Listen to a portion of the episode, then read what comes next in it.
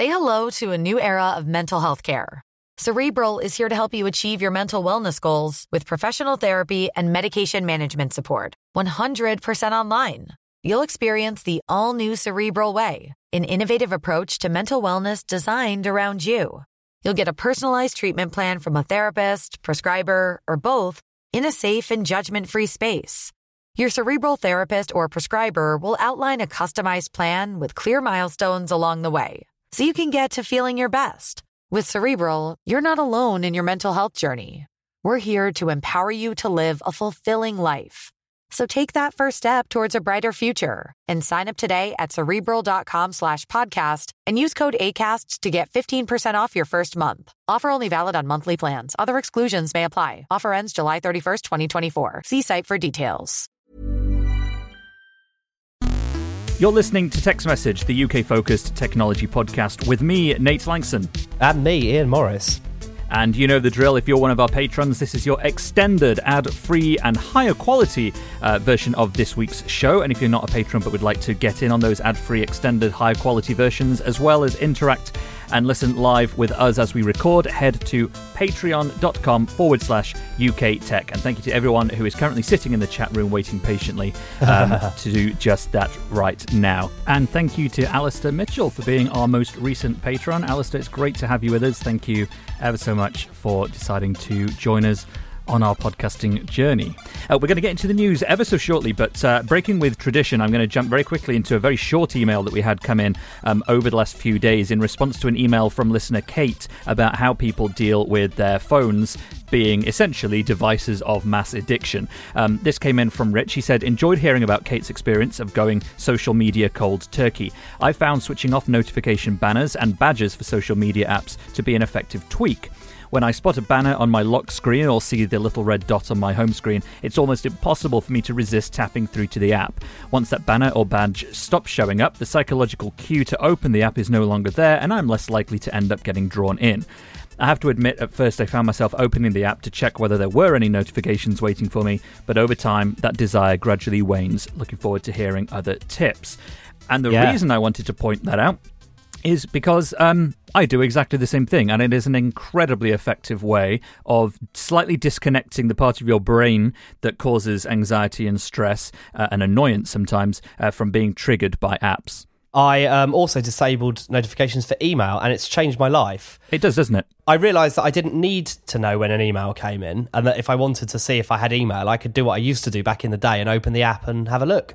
It serves absolutely no benefit to have a little icon saying 300 unread emails or whatever, because I know I've got hundreds of unread emails because I don't have enough time to read all my emails. So being told that doesn't make me any more productive or grateful for the technology. No, absolutely.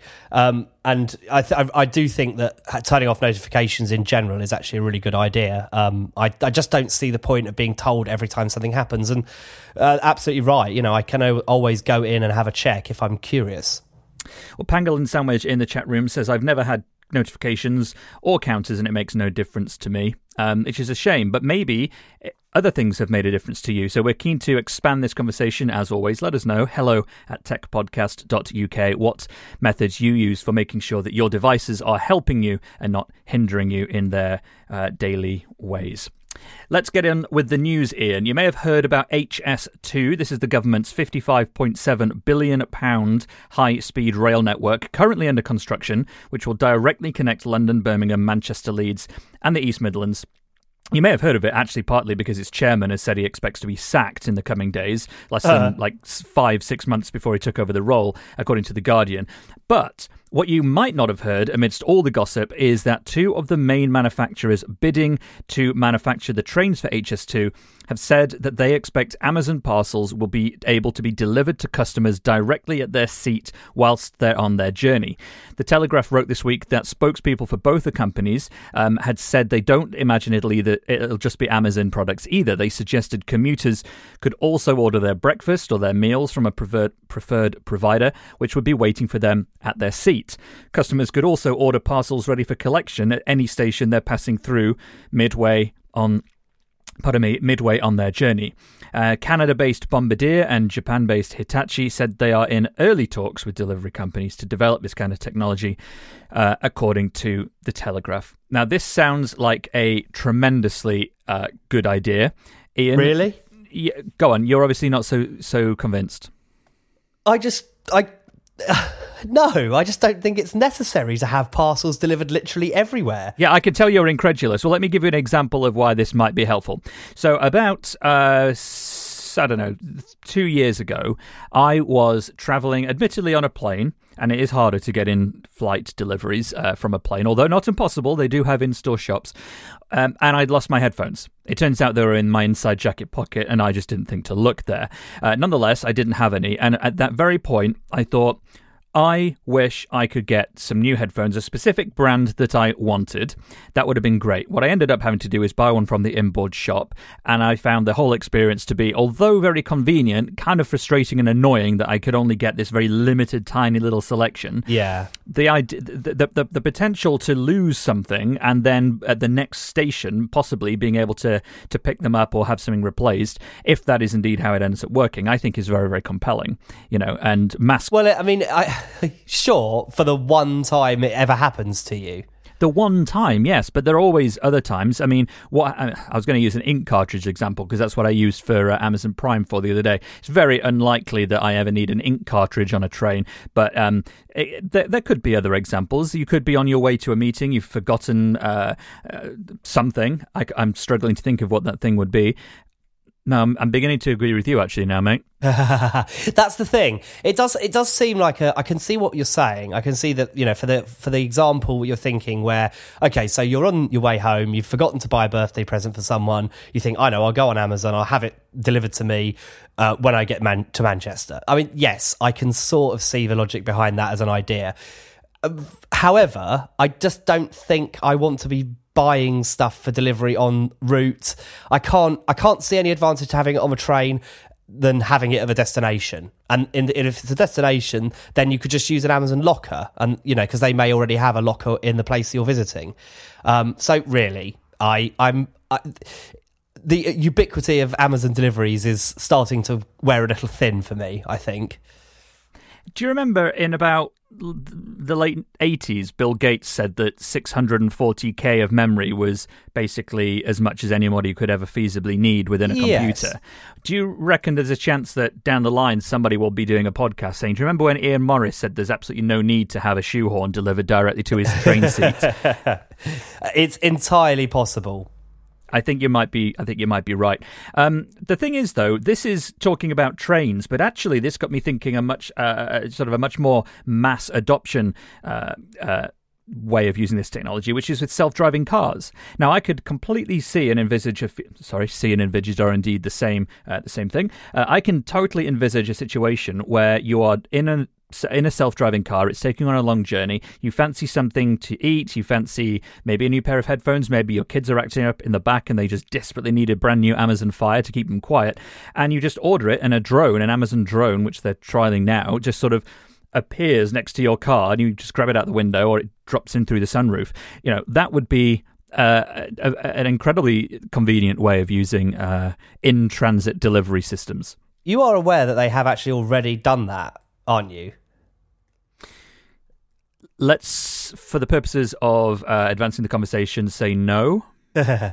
no, uh, because actually I did a demo in CES uh, where that, that that is exactly what they did. You would um, you'd be driving around in your self driving car.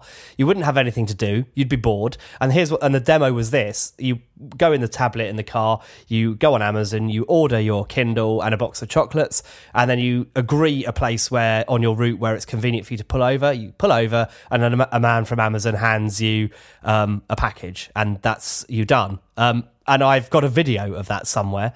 Uh, uh, so yes, they have literally done that, and that's their proposal. Presumably, the well-funded public relations department of Amazon uh, did a demonstration of it at a giant technology conference. I remain skeptical, indeed, very skeptical, that that is something that is ever actually going to happen within the next decade. Well, I mean, it's it's sort of made more sense if you think about it in terms of you're going shopping, you want some food, Uh, so you you're driving down the M4 or whatever, and you think, I know, I'd like some food to, to go home with. You pull into a service station, and there's a guy there with Amazon bags that puts them in your boot, and off you go home. I can sort of see that, but again, uh, uh most people are not going to have self-driving cars in the next ten years, so it's kind of pointless. My wife, also listening live in the chat room, just says maybe stop just losing things. This is, I mean, uh, solid gold advice, I would say. Yeah, it's it's sound advice. In fact, it literally is sound advice since uh, she's listening to us complaining. Um, well, what would you like delivering through the sunroof of your car, um, or as you pass through Birmingham International Station? Um, is that the name of the station? Who knows? If you know the uh, name, yes, I believe so. This one. I believe so. I think you go through it on the way to Leamington Spa from Macclesfield, as I used to do. Um, but whatever you think you might find a use for this uh, being in the future, do let us know. Hello at techpodcast.uk.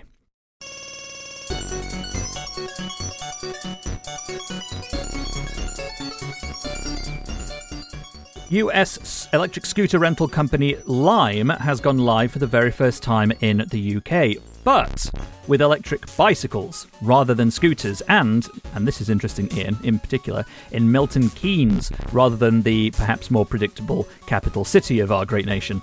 Uh, from Tuesday, this was last week, uh, riders will locate and unlock Lime's bikes with a smartphone app, ride them a short distance, and then walk away from them when no longer needed. This is exactly the same as it works with their, uh, with their scooters, and indeed many company scooters. It'll cost a pound to activate, and then an additional 15 pence per minute of use. And this is all according to a an extremely reliable source, uh, namely me, writing for Bloomberg this week.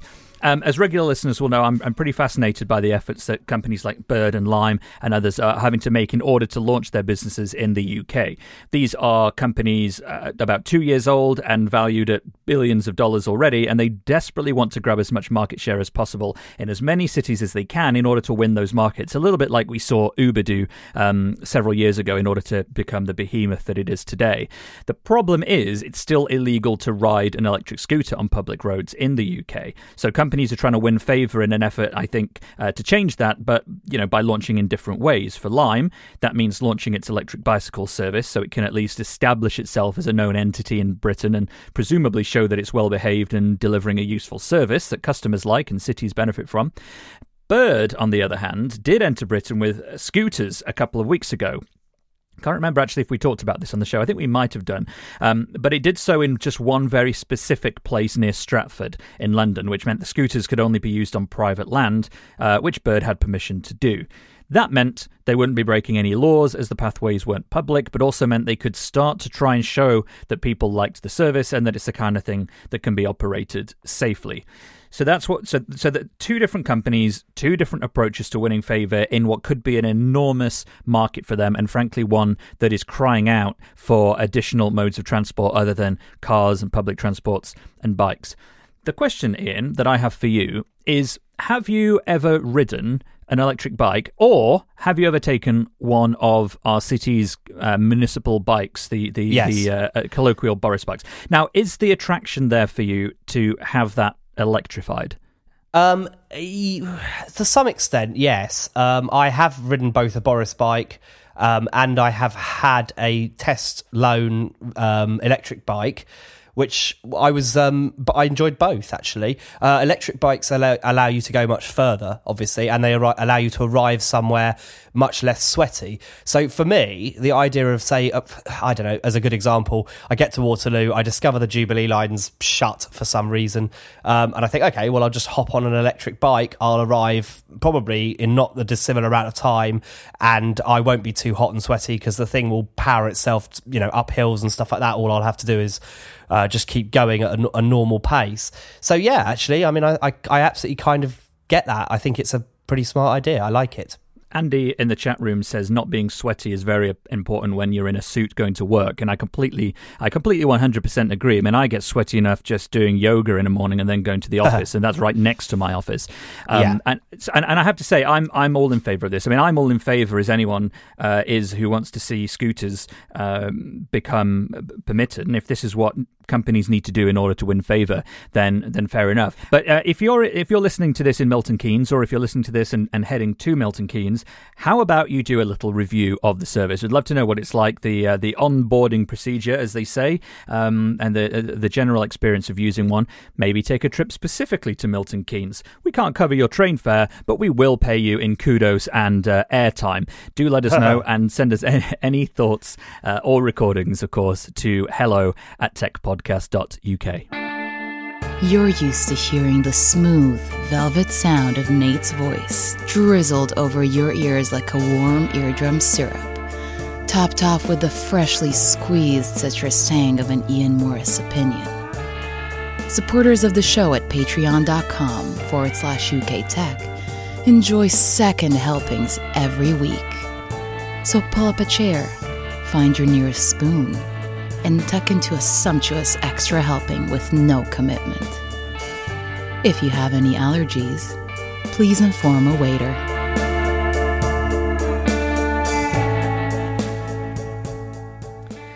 This week, the BBC wrote that the price of a call to directory inquiries is to be capped, Ian, at 13. Yes. Uh, 13? No, not at all. Far, far less than that. £3 and 65 pence for 90 seconds. These, for those of you who are um, maybe were born after 1990, are tele- telephone services that people can call to get information, like train times or cinema listings or directions or how to bury a corpse. Um, because since 2008, you can actually ask anything to these services. So uh, I'm sure someone has at some point asked how to dispose of a body humanely. Um, it's basically Google Assistant or Apple's Siri or Amazon's female uh, service. I'm avoiding using the name um, to, to stop triggering them, but down a phone line instead. But crucially for this story, and this, Ian, was completely new information to me, at a ridiculously high price. 118 118, that's the popular one uh, here in the UK. You dial that in, you ask your question. It costs £4.50 to make the call in the first place. It then Wow. costs you an additional £4.50 per minute. Plus, whatever cost per minute your phone network charges you. I'm on EE, Oh, so. I looked so I looked up EE's prices. A 2-minute call from my phone to 118118 would cost me about 12 pounds. So if I was calling up to find the time of a new of a, of a cinema, uh, sorry, the times of a film at a cinema, it's quite possible that my call to find out that information would cost more than the ticket. Well, I mean, not in London, but yes, I take your point. Yes. Um, now, I, I, I had no idea these services were even still around, and indeed, it seems they are mostly used by the elderly who don't have the internet or, or access to a smartphone. And so, um, the number of calls made to these sorts of services has apparently been falling by about 40% every year, but more than a million people still use them, according to the BBC, which is why the regulator is capping them. And that's a pretty significant drop. You know, if you were doing a 90 second call, um, 90 seconds, two minute call costing you 12 pounds. That's now going to cost you about three pounds 65. It's still a lot of uh, still a lot of money, but it probably brings it down to a level where if you're absolutely in a pinch or you're not calling it constantly, then it becomes viable. And I do think when I was doing the research for this, actually, that 118 118 has a unlimited subscription service where you can actually pay an amount per month and have unlimited uh, queries. So there are there is flexibility in the model, but for most people calling once or twice uh, a year, maybe it's an incredibly expensive um, way to do so. Um, Well, but- it is, and but I mean, also a, a, a classic example, really, of what privatization can do to a, a service, because there is basically no stopping these people. They they can charge what they want. There's I don't know why they're allowed to. Obviously, they're not anymore. But it's just absolutely crackers. It, it, it's disproportionately expensive based on the what it would actually cost them to provide the service. But the thing is, th- th- they're probably in one of these positions where something has become so uh, so much less popular than Yes. it was in the past that the only way to remain in business is by making changes to the financial model or the, the business model and, and I think they've done a couple of things one obviously is is, is the prices are just in, in enormous the second is that I believe almost everyone that you speak to when you call 118 118 is based based in the in the Philippines you Oh, so really? yeah so it's out it's outsourced um, but the thing is and to so be it's not even it's not even a UK call center. So what? I mean, I'm not I'm not gonna I'm not gonna test it. I just cannot afford to. But you know, is it is it good English quality? Would be my question. Um, okay, well, you know what? There's no time like the present. I'm going to go and get my phone. Hang on. Let's do this. Let's do this. Right, ask ask them where um what time the next showing of Wreck It uh, Ralph Breaks the Internet is. That's a film that is currently showing. How can I help you? Oh, hello. Um, can you tell me the next time to see Ralph Breaks the Internet in um, Harlow, England? I'm sorry, what's the name again, please? It's a film called Ralph Breaks the Internet. Oh, all right, sure. Whereabouts in Harlow? Sorry, which cinema? Um, any, to be honest. It's, they're all quite close to me. All right, I'm checking further. One moment, please. Is it for today? Yes, please, this evening. Thank you. All right, so there's one for Cineworld at the Harlow Town Center for Ralph Breaks the Internet. It's on tonight at 1800 and 2040. Ah, that's perfect. That's great. Thank you very much. And would you like to be connected to the cinema? No, that's fine. I can give them a call later. Thanks a lot. All right. Thank you. Thank you. Bye bye. Bye. To be fair, that was pretty painless. Yeah, I mean, uh, she you you asked a question, she was able to ask it, answer it, and actually, I have no real complaint. And it's important to remember that this uh, these services are generally being used by people who don't have access to the internet for one reason or another. Um, mostly, that's elderly people. Um, so I, you know, that, I, there will always be a place, especially if it's you know an actual person you're speaking to and that kind of thing. It, you know, if if you had a, a, a question that would be difficult to answer, I can see the value of it. Um, I think it's overpriced, but at the same time, you know, it is a valuable service staffed by a human. So, you know, I think the cap is right. To be fair, but uh, you know, how much longer they'll carry on anyway remains to be seen. Yeah, absolutely. I mean, I don't know. I, I still think that, I mean, that call that you just heard me uh, make then will have cost me somewhere between five and seven pounds, I think, based I mean, that is on, crackers, isn't it? You know, what I didn't want to spend any more time on is asking how much the cost of that ticket was, because um, that would have in, sort of been even more expensive. But um, but at least I know. And obviously, if anyone wants to go and see Ralph Breaks the Internet at Harlow uh, Town Cinema, the cinema this evening, you can. So that's. Well, that's well, I'm also quite interested in how they work because it was quite quick.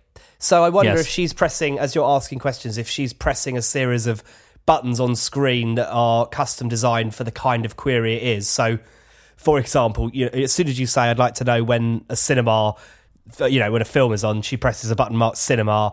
You know, there's a list of films. She presses another one. Whether or not that's kind of thing, or whether she's just literally typing it in as she goes, who knows? It, it's a, probably quite an interesting thing to see how it works. Yeah, I mean, I think if uh, if anybody wants to spend several hundred pounds and call them and ask them how their uh, the logistical operation behind their job works, then please do feel free. Um, uh, other calls are available now. The thing is, one one eight one one eight, which is the one I was just using there, uh, not even the most expensive. Uh, there's uh, there's another one, a ninety second call uh, to which will cost you about twenty pounds, according to the BBC. That's one one eight zero zero four. I think I think this uh, conversation has probably run its course. Um, but for those of you who are in the US uh, and would like to uh, compare this to whatever local service you have, by all means, please do. The most expensive one that we found was twenty pounds, which is about 25 26 dollars uh, to do the call you basically just heard me do. So um, let us know any local insights or from whatever your country of knowledge is. Then uh, let us know. Hello at techpodcast.uk.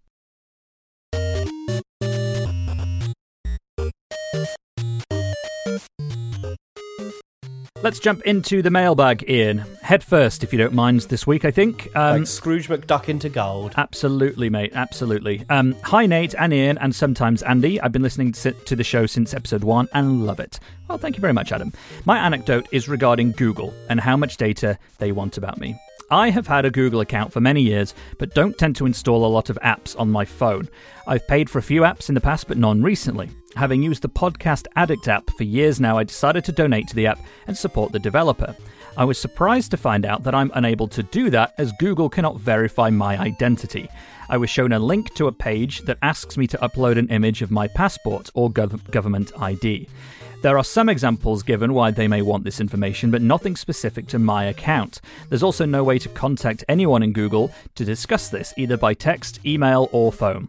I bought my daughter a tablet for Christmas and I'm unable to add a child account to it as it will not activate without a verified account.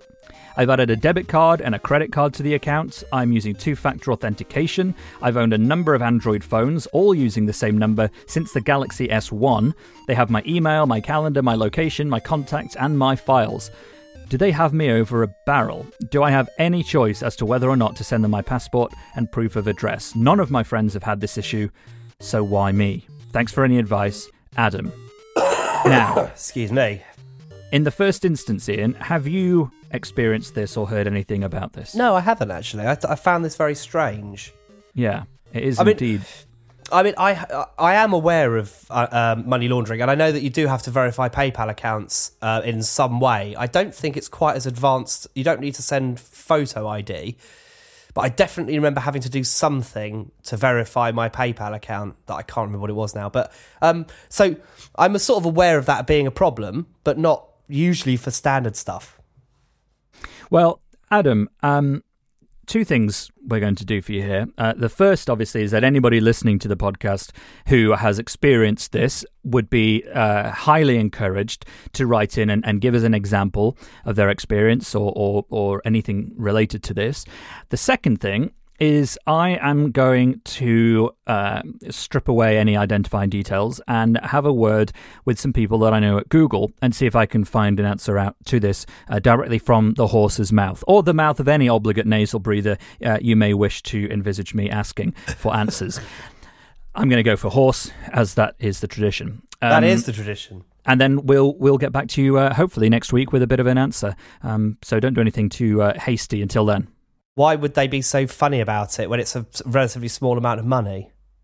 Yeah, I mean, Andy in the chat room says when he uh, signed up to PayPal years ago, he remembers getting a code through the post, and I actually remember that as well. But the thing with PayPal is that PayPal has to do a lot in terms of anti-money laundering, and that's one of the reasons why it has to put people through a slightly additional set of uh, hurdles or challenges in order to get verified. But for a Google Which account, makes sense.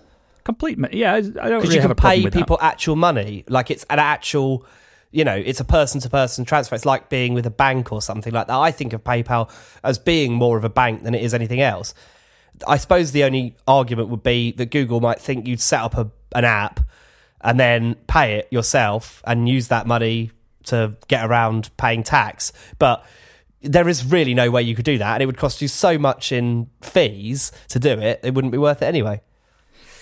Like a doctor specializing in the colon, we are going to get to the bottom of this, Andy, for you, and we will get back to you. So hang tight, remain on the edge of your seat. We will come back with answers, all being well. And if you have one of those answers, of course, do let us know, as well as any questions. Hello at techpodcast.uk. Tech's message, of course, keeps you informed about the British tech landscape, uh, but let's check in with our friends at Daily Tech News Show, Tom Merritt, in the US, and hear what's been happening in the wider world of global technology over the last seven days. This week on Daily Tech News Show, we gave an explanation of Amazon's rising antitrust issues in the EU, talked about tech that soldiers use to keep in touch with their families, how a French ruling on GDPR could threaten the entire ad industry, depending on how it gets interpreted in the future, and Patrick Norton's audio gift picks for audio lovers. All that and much more at dailytechnewsshow.com. Back to you. Thank you, Tom. In fact, our chat room says thank you, Tom, as well. To summarize, thank you, Tom. And thank you to our patrons supporting us every week. If you're not yet a patron but would like to become one, get our ad free, extended version of each week's show, listen and interact with us as we record live, as many people have been doing this week. And thank you to you guys for joining us too. All you have to do is head to patreon.com forward slash UK Tech. And remember, nothing says Happy Christmas or Happy Hanukkah or Happy whatever you celebrate during the December uh, month than subscribing to our Patreon for a no risk trial. Uh, maybe you can help us finish this month with one more patron than we had last month. Yeah, and um, one of the other things that makes us very happy is when you send comments to us, and it's hello at techpodcast.uk. You can follow us on Twitter uh, at TextMessagePod to keep up to date with the most important UK tech headlines throughout the week. And thanks to everyone listening to us on our free ad supported feed. If you have a minute to leave a review for us on iTunes, it's the best way of supporting us without spending a penny. And if you are absolutely uh, craving some additional Nate in your ear diet, mixed metaphors there. um, Crikey. I know. Then simply listen to This Week in Tech. Uh, today, I don't know what the episode number is, but I'm going to be on This Week in Tech with Leo Laporte. Um, so if you're listening to this on probably Monday onwards, then you should be able to find uh, an episode with me talking about hopefully a different range of topics to what you've just heard me talk about for the last 40 minutes or so. Um, but uh, until then, or until next week, from me, Nate Lanxon. And me, Ian Morris. We'll see you in Iron Vodka. That's one week. Yes, it is. You've been listening to Tech's Message with your host, Nate Lanxon. If you get value from the show, please consider joining our many supporters on Patreon. You can get access to a version of the show every week with no ads, and as much as 40% more discussion every time. There's no obligation, so why not try a month by going to patreon.com forward slash UK Tech or looking for the link in this episode's description.